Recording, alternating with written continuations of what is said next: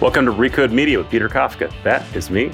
And on today's show, it's our second show of the week. We have the co founders of Substack, Chris Best and Hamish McKenzie. You are listening to a media podcast, so I don't need to tell you that Substack is the media platform that lives in our heads rent free, as the kids say. Uh, very controversial, fast growing. Maybe it's destabilizing to big news organizations. Maybe it's providing new outlets and, and new ways to monetize for, for writers. Maybe all of the above. Hamish and Chris are on today because they've got news they want to announce about a local journalism initiative. But we, of course, spent a lot of time talking about the last few months and the last year and, and where they want to go. And, and we got to ask some pointed questions and we get to hear what they say in response. It is a good interview. Um, there's a couple pauses here because Hamish was talking to us from New Zealand, but we figured it all out. We're glad they came on. You can listen to it right now. I am talking today with Chris Best and Hamish McKenzie, the co founders of Substack, who are in the news a lot uh, recently. And uh, we're going to chat with them about that. But they also have some news they want to talk about. So let's start with that. Hey, guys. Hey. Before we get to your announcement, first of all, we should just for the listeners, because there's two of you, announce who's who. So, Chris, why don't you say hello? Hello. That's Chris Best. And Hamish, you can say hello. Hello, I'm Hamish. Okay. So, one of them has a, to our American ears, an accent. So now you can understand who's who. Um, now that we've gone through that ungainly and ugly introduction that I'm sure is making my producer Zach pull his hair out, um, why don't you guys tell us about your local news initiative, and then we'll go from there. Yeah, sure. We are launching today Substack Local, which is uh, a one million dollar investment in accelerating the local news ecosystem based on the Substack model. Essentially, we think local news is incredibly important to a functioning society, and we are like many other people, really concerned about the state of local news, worried about the trend and the direction it's heading in, and think that there's kind of no number of efforts here that uh, are enough. Like there should be more people trying to do something to help local news, and so this is our this is our attempt. We think the subscription model can work really well for it, and we've seen good evidence of success of it on Substack, and so we want to do more. So this is a version of of what was now called the Substack Pro model, where you've got a pool of a million dollars and you're going to distribute it to how many folks? 20, 30? We're saying um, up to 30 people um, can sort of share in this uh, million dollar sum. And the way we uh, structuring it is that we will pay cash advances essentially. So over the course of a, of a year, uh, these publishers can get enough money to take away financial concerns and during that year, Substack will just keep most of the subscription revenue. That helps kickstart their businesses. By the time that year's over, they revert to the standard Substack model terms, which is they keep 90% of the revenue. We we keep 10. So this is this is a, a jump start, and again, it's it's something you have done for for other authors as well. Um, who do you imagine is a recipient for this? Is this someone who's on Substack already and doing something, uh, or someone who hasn't made the jump yet to Substack and, and wants to start creating their own local newsletter?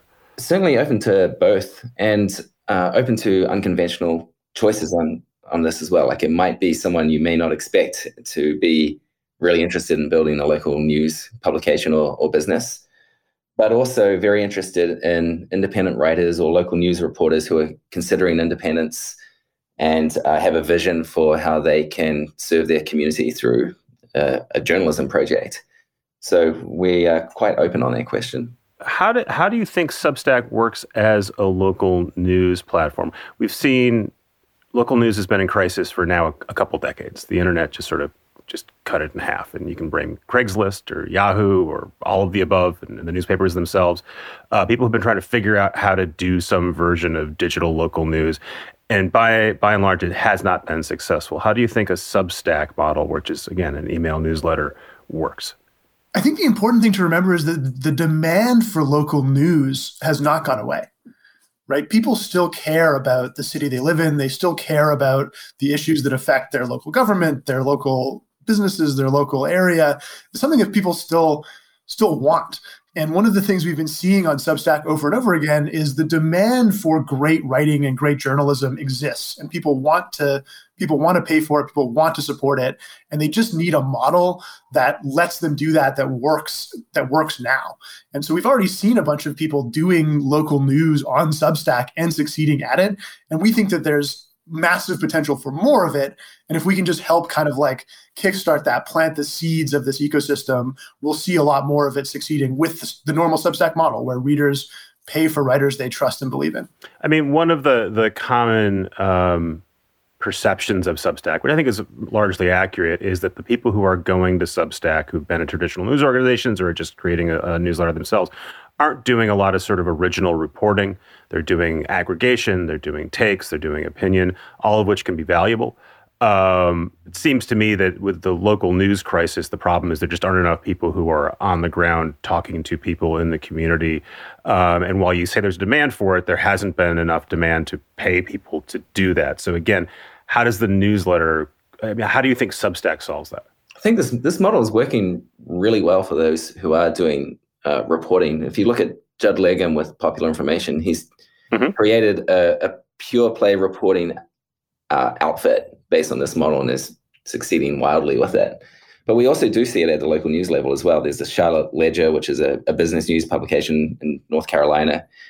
There's uh, something out of Manchester, United Kingdom called The Mill, which is uh, off to a really great start the Rover, which is a Montreal Gazette reporter, who left his job there to yep. create a publication on uh, based on Montreal and on Substack. So we do see we do see a lot of uh, encouraging signs that, with, that the model also works for reporting and for local news, and that's why we're putting in this uh, sizable chunk of money to to make a, bit, a bigger bet on it.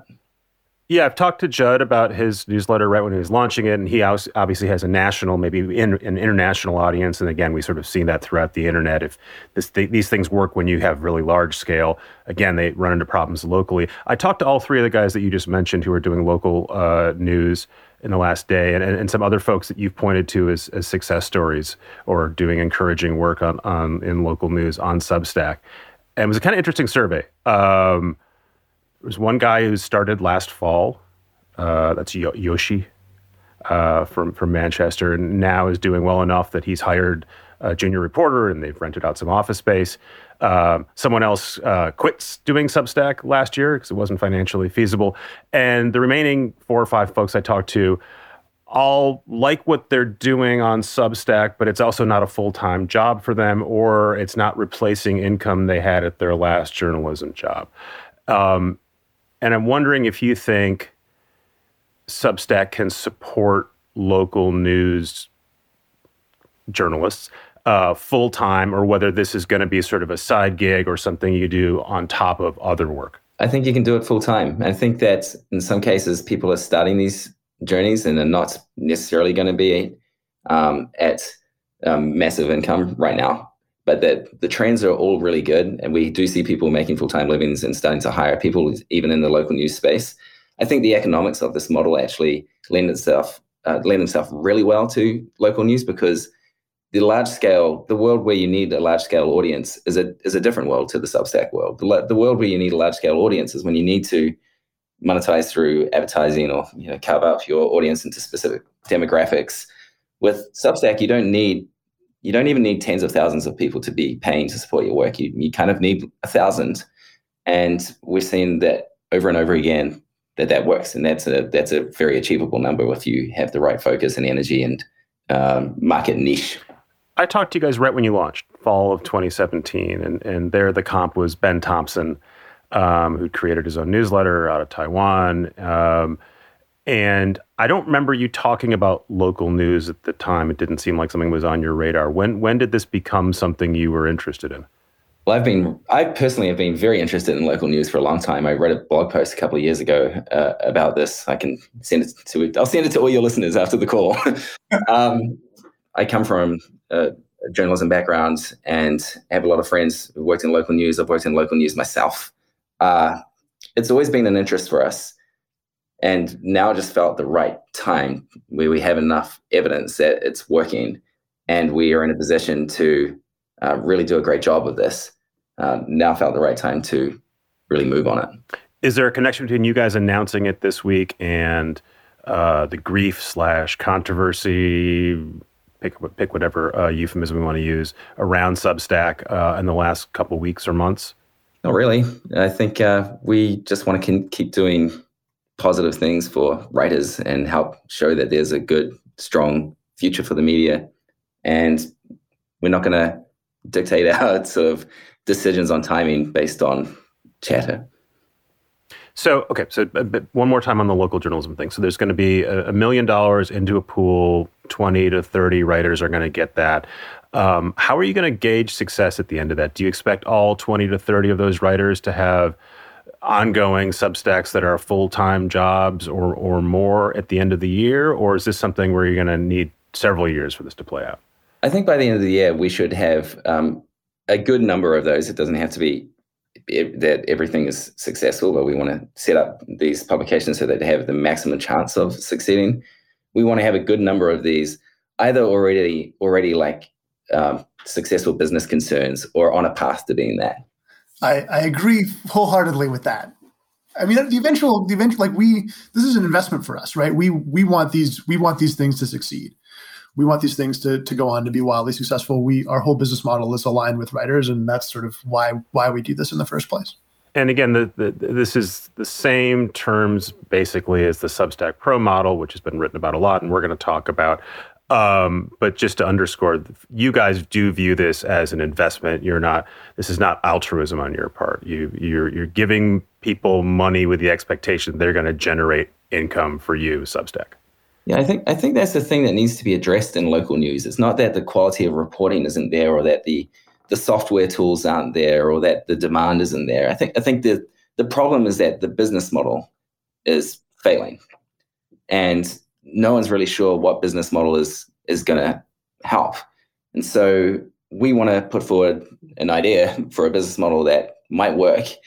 And so that's what this program's all about. Yeah, actually, on, that note, um, of the the folks I talked to who are doing Substack local journalism, uh, with the exception of one, um, I think it's Yashi. I, I, apologize for butchering his name in Manchester, who who told me explicitly that he has got an entrepreneurial bent and he likes the idea of building a business and using Substack as the tool. The others all said, "Yeah, this is fine. We're happy that Substack handles all this this back end for us." But the truth is, running a Substack platform requires work. You have to figure out how to how to attract new subscribers. You've got to go out and beat the bushes. In some cases where that's not covering your expenses, you've got to figure out grants and philanthropy. And what I really want to do, they tell me, is I want to do journalism. Um, is there a way to to lighten that load for them? Your, your pitch is we're going to do everything for you. We're going to take ten percent. You just go do journalism. What these guys are telling me, and they are, we're all guys, is that's not exactly true. There's still a lot of of entrepreneurial grind that I have to do here. Some folks would say that's great. You should do that. Welcome to entrepreneurialism. Uh, other folks would say there sh- there should be a way for journalists to do journalism and not have to worry about metrics and and covering the back end. Um, is there anything you guys can do to to alleviate some of those concerns? Yeah, I mean, this is this is a large part of what we see our our job as, right? Like we are, are I think I joked with you last time we had this conversation.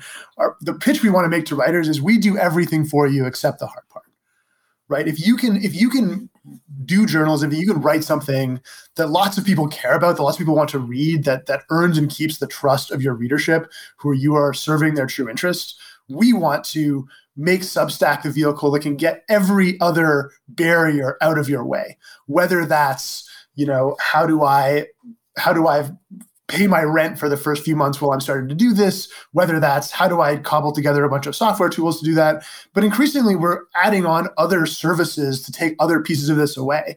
We could talk about substack defender which is answering the question that is really relevant to local journalists which is what happens when i'm the only journalist left covering some local politician and they decide to try and shut me up by sending me bogus legal threats right? That's the kind of thing that writers we don't think writers should have to worry like we, we want to help like give an easy way to solve that problem. And we've got other services that are actually launching as part of this that hamish could probably talk about that are helping with all of kind of like the human side of everything it takes to, to make one of these things go. Yeah we, we kind of think of like if you're going to be a platform for independent writers building businesses like this, you can't just be software. Like there, there is other infrastructure that needs to be built up around writers to support this independent work. And so we are connecting people in this program, for example, to mentors, and we've done mentorship programs before at Substack. There's a Defender program for the US uh, people. There will be a connection to healthcare programs. There's going to be tax advice, design support, that kind of thing. It's not to say that uh, any of this is supposed to be easy or like you just show up and start your blog and therefore you're guaranteed success. It is hard work. You are building a media business and it's not supposed to be easy. But we will do everything we can to make that uh, less of a challenge and set people up for success. We're going to take a quick break from our conversation with Hamish and Chris, and we'll be right back. And we're back. Let's zoom out a little bit. Um, like we keep alluding to, a lot of controversy around you guys.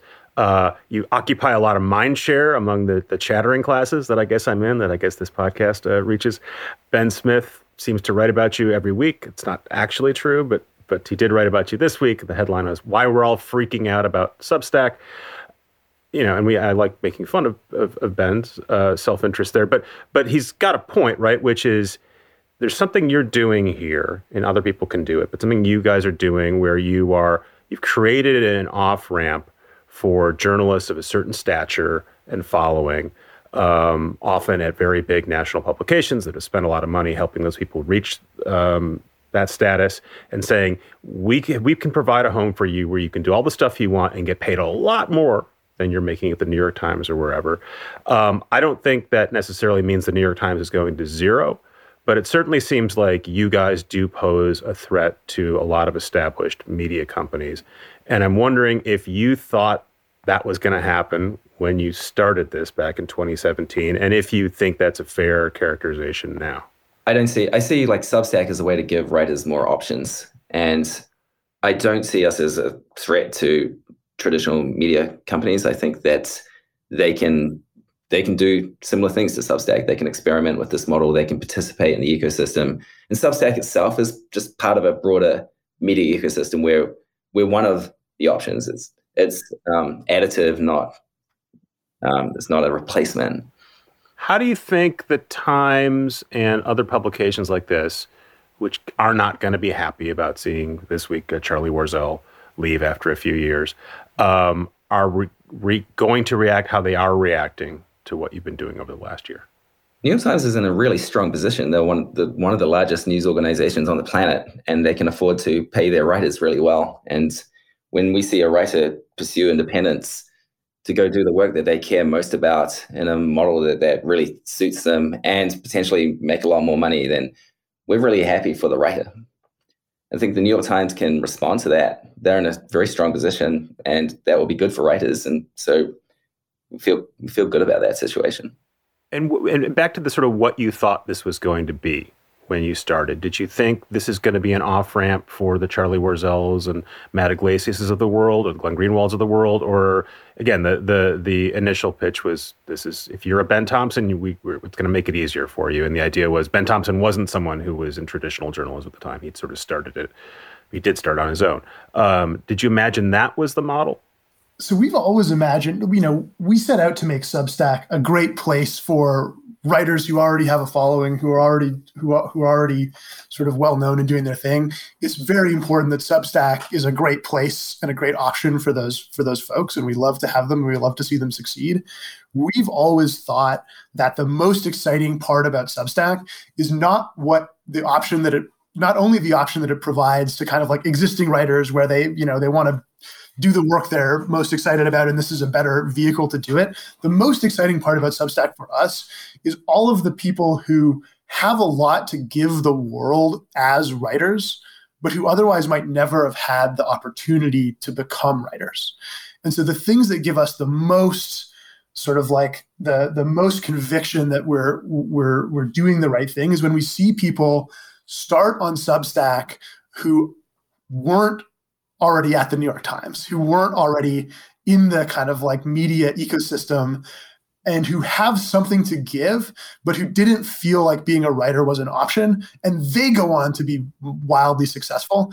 And, you know, to your point about the being much discussed uh, among the chattering classes, these are not the cases that you hear the most about, but they are happening on Substack more and more. And we think to the extent that we succeed in our ambitions down the line, a large share of the revenue and the value and the great writing that gets created on Substack isn't going to come from only the people who are famous writers today, although we love to have them. It's going to come from people who never would have been writers, who who felt like they had to go to law school like their parents wanted them to instead, but who seeing what's possible on Substack and seeing how you can that lowers the barrier, you can kind of get started and build momentum, that becomes an option and the world is richer for having their writing.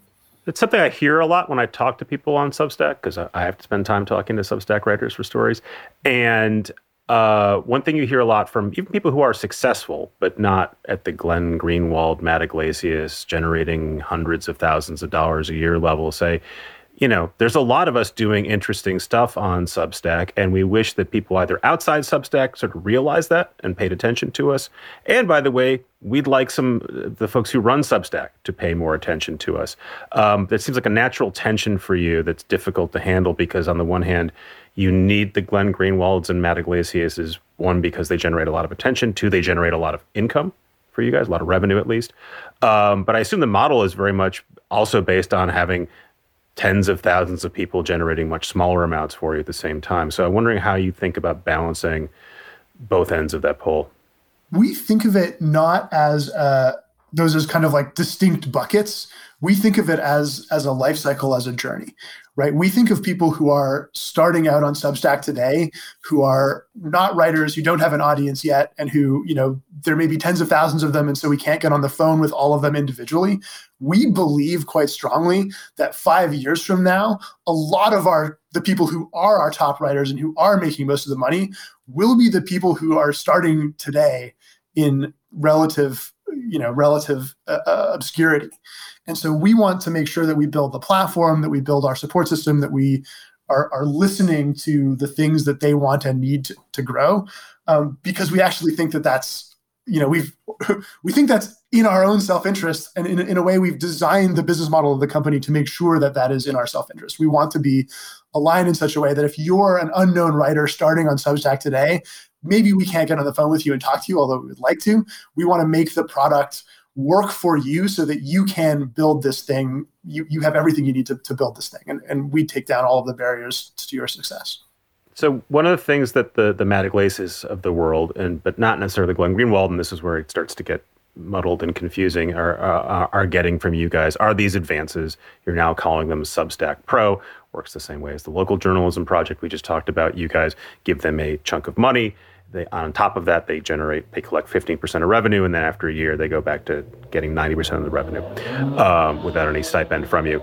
Um, you've been playing around with this idea for a while, and then recently you sort of formalized it and said, "Here's Substack Pro." Why, why go out and make those deals with relatively high profile writers? What's what's the thinking there as opposed to some writers, again, I think Glenn Greenwald and Andrew Sullivan among them just came over and didn't have the deal and just signed on right away. Why why do you need those deals? So the exciting part about the deal maybe Hamish, you can correct me if I'm I'm sort of misrepresenting this, but we kept having these conversations where we would go to someone and we would say, you would make so much money on Substack and you could be independent. You'd own your own content. You could do X, Y, and Z. You could do the work you think is most important, yada, yada, yada. And they would say, I, I love that idea. That sounds amazing. I wish I could do that tomorrow, but I don't have a bunch of money in my bank account. You know, maybe I've got a kid, maybe I've got X, Y, Z. And the the risk of doing that, even though it sounds great, the risk of doing it is preventing me from doing it. And in a world where that's the case, the people who are going to be able to make the leap are people that already have a lot of money. And while we think that's great, we wanted to make sure that the, this path to independence on Substack is also available to people that just don't have a bunch of money in their bank account. And so if we can make them a, a win-win deal where we say, hey, why don't we take some of that financial risk for you for your first year? We're going to like, we believe in you so much that we can advance this money in a way that we think we're actually going to make it back. Like this is a, this is not, again, not charity. This is a smart business decision for us, but we can take some of the risk. You exchange some of the upside for that, but it gives you this chance to go independent, to make your own thing. And then, you know, starting in year two and, and, and onwards, get the same deal as everyone else it's just really compelling to a lot of folks and it helps a lot of people start on substack who might otherwise not have been able to and we think that's great and we're we'll do that all day. And how many people are in are in substack pro now or some version of that? There's a few dozen. A few dozen. And and how do you decide who you make those offers to?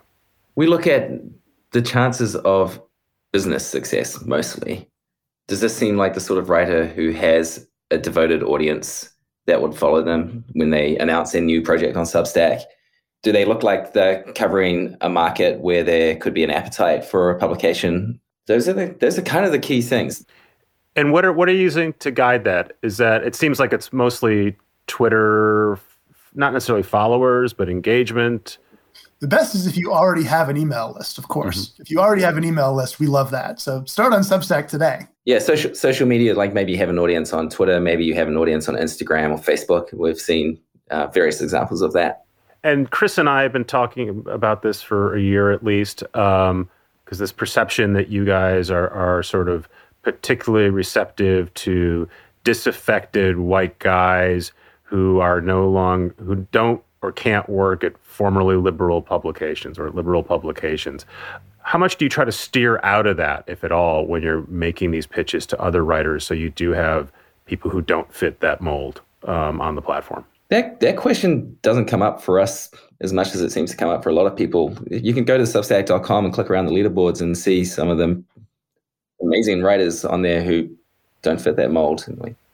So you're not actively trying to find people who aren't white guys, for instance, and say we, would be really interested in you joining because we, we do in fact have this perception problem and we want to we want to we want to help rectify that. To the extent that we are thinking about what someone covers or you know what sort of background someone represents, we're looking for just a broad range of views and voices in general. So one of the things that's come up in the last couple of months is this idea that, that people are saying you, you're subsidizing this voice that we don't like or we find uh, offensive or, or we think is harassing us.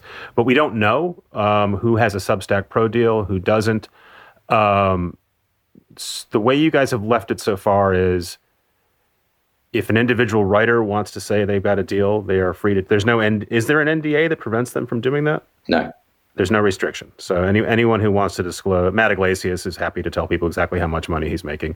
Um, others aren't could you go back and sort of go back to the individual writers and say, look, we'd just like to make the whole thing transparent and just get this off our back and, and just here's the full list? We, I mean, we defer to the writers on this, right? We think that we're here to serve writers. We want to, we want to respect their wishes and we want to give them the opportunity to talk about or not talk about their financial situation as they would like to. Yes, kind of like we're not really looking to prioritize our PR comfort over their concerns.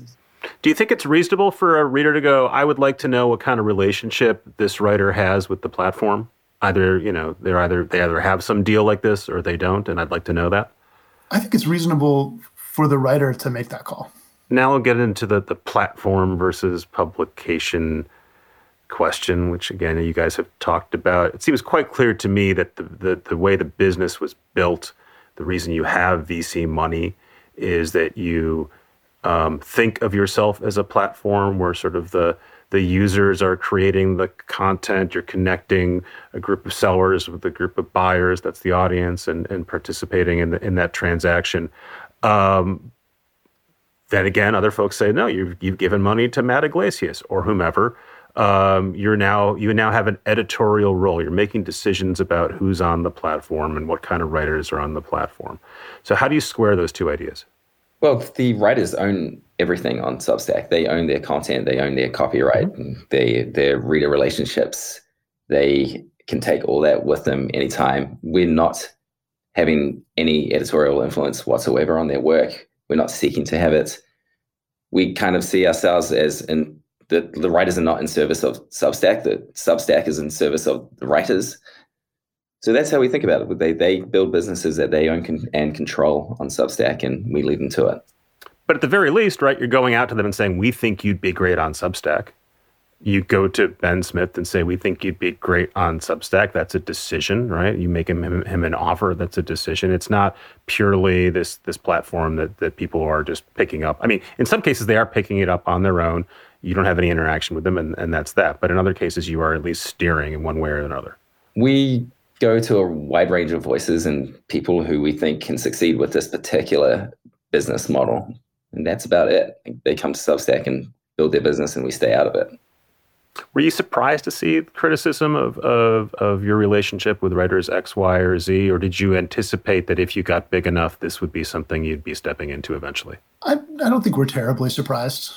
So, um, one of the complaints that you hear, and you guys have heard because there's been a lot of discussion about it, is whether or not you are directly giving someone money or not, you are still providing a space for people who, in some cases, f- people find really odious. I think that's the word I use. Um, I asked someone to, to describe it this way. This is a quote. Regardless of their intent, their loudest, best known publications are from people who've been very loud gadflies about trans shit usually from a point of view that many trans people interpret as antagonistic. Um, let me start there. How do you respond to that critique? I mean, we we're a platform. We have lots of people of a of a really wide range of voices and opinions and thoughts. Again, we don't seek to control what they write. We think that it's important that people have freedom of expression on Substack. And I actually don't. I, you know, I, I, think that there there really are a, a wide, there really are an extremely wide set of voices and people on Substack. Yeah, and there's like for anyone who's opposed to uh, one particular voice or one particular expression of a view on Substack, you'll find the opposite too. So eventually, all of the platforms that get big enough end up having, even though they don't want to generally be involved in moderation end up having to be involved in moderation, right? And you get to the YouTube and Facebook scale, and they're spending hiring tens of thousands of people um, to help figure out what should or shouldn't be on the platform. You guys are not at that scale. You're a young startup. Um, do you think that you are going to have to invest resources and spend a lot of time figuring out if so and so has violated terms of service and, and or shouldn't be on the platform, or is this something you just don't want to engage in at all? Here's one really big difference between Substack and Facebook or YouTube is on Substack as a reader, you choose what you read. You go and you, you know, you subscribe to people, you seek out the writing that you care about. And we are not in the position of having a news feed that's sort of like recommending stuff to you or having a, a recommended video feed or a next video recommendation that's kind of like pulling you down these rabbit holes.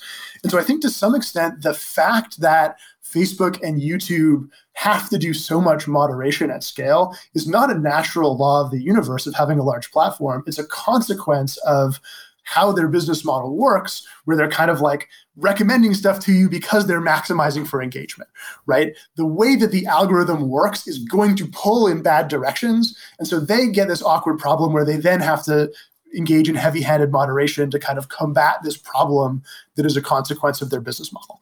I think to a large extent, because Substack operates under different laws of physics, because readers are choosing for themselves what to see, because we have a business model that doesn't require us to kind of like grab your attention at every turn, but instead wants to give you things that you deeply value, we actually have an easier version of this problem right? Like if you don't like something that you're reading on Substack, you have a really good remedy, which is you can unsubscribe and you'll never see it again. And that's like a really powerful answer to that question. So I do think in general, we we have a better model that helps avoid some of the problems that YouTube and Facebook uh, have to face as a consequence of their model. All of that said, you know, we don't, we've written about this pretty extensively. We, we don't think that we can get away with having zero moderation. We don't think we're going to take an approach that says, you know, just being in favor, uh, in strongly in favor of freedom of the press as we are, doesn't mean that we step back and say, well, you can do literally anything on Substack, because that wouldn't work. And so we are going to have to invest more and more over time in making this work. I just think we have a better version of this problem than other platforms do. You guys do have a terms of service uh, page or statement. Have you removed anyone from the platform for violating those? Yes. And the, uh, one person that generates a lot of attention, particularly Graham Linehan, uh, TV writer, um, writes about trans issues, is antagonistic towards trans folks generally, um, was kicked off Twitter last year. Um, I get asked about him a lot. I'm sure you do. What is what is what do you tell people when they ask about Graham Linehan? We tell them we don't comment on kind of individual moderation decisions that we make. I know that answer won't won't, won't please a bunch of folks, but that's the answer. Um, and last here, uh, I know you've gotten this question too, but I'll ask you anyway. I'm wondering now that you've you've you've shown people there is a business here, potentially a big business. Um, you now have um, competitors coming from Twitter, Facebook. There's an open source competitor named Ghost. In theory, pretty much anyone can spin a version of this up. You guys have made it very easy for your writers to leave. You've promised them they can take their mailing list and all their content when they leave. Um, first of all, do you think you're ever going to change that and and sort of create a moat and make it more difficult for your writers to leave? Do you ever imagine a point where you go back and say, you can't export this mailing list after all because that's the entire business we built up? This is actually key to how the Substack model works. This is part of why it works as well as it does. It's a recognition of the fact that platforms don't own people or shouldn't own people anymore. People should own their platforms, especially writers. Writers who have a following and have a trusted audience, they are the ones in control. They're the ones that have the, the that are making the valuable thing. And the model that that Substack promotes is basically a recognition of that.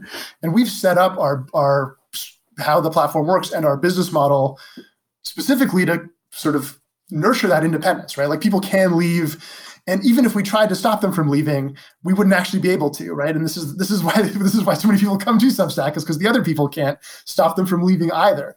And so there's not a you could introduce more friction there. You could say yeah, you you could, but but like the the damage in trust that we would get, the the the very best writers would look at us doing that and they would say, "Aha, like they're not the ones that are going to truly have my interest at heart." And so we've always we've set up the whole system in such a way that if we want to keep writers, our moat can't be kind of like fencing them in and telling them they can't leave because we know that even if we tried, that wouldn't work and they would just go to some other platform that gave a better version of that. The way that we have to keep people is by providing more value for being on Substack so that although they can leave at any time, they don't want to because it works well for them. You know, that's the those are the problems that we're excited about solving. That's the business that we want to be in. And we think that we've we've got a lot of good things that that do just that. How much will pricing matter, do you think, down the line once people sort of have their heads around this and they've got a real sense of what the 10% that you're charging now would cost them versus the 5%? Um, there's other fees that you guys charge that, that, you know, as you start to rack up more writers, become more significant. Um, you have a bunch of VC money, but you're not Facebook, you're not Twitter, you're also not a nonprofit. Um, how do you how do you maintain that that pricing? When you get into the economics of these businesses, as we have, as we've been working on these advances and all these programs, the thing that you quickly realize is that the the thing that determines how much money a writer is going to make, how successful they're going to be, is not the fees they're paying. The thing that really matters for these businesses is the growth rate. Because these things are, are businesses that can grow exponentially over time because it's like if you're making something great reaching the people having the people in the world find it and fall in love with it who are the people that it's meant to reach the rate at which you are able to do that actually comes to dominate any sort of like percentage fee that you can charge. And so if we're doing a good job of what we set out to do if we're helping writers be very successful the the difference in growth rate is going to totally swamp the difference in fees. And I think that will the the people who are going to have the most successful of these businesses will recognize that. I think we should leave it there. Hamish, Chris, thank you for time. Appreciate it. Thank you. Thank you. Thanks again to Hamish and Chris for coming on. It is the first time I've done a intercontinental conversation on this podcast, I think. Um, glad they got on. Glad we could bring you two episodes of Recode Media this week. Thanks to Zach for sitting in Jelani, who is getting vaccinated. Go, Jelani. Thanks to Joel for editing this show. Thanks to our sponsors for bringing it to you for free. And thanks to you guys for listening. This is Recode Media. See you soon.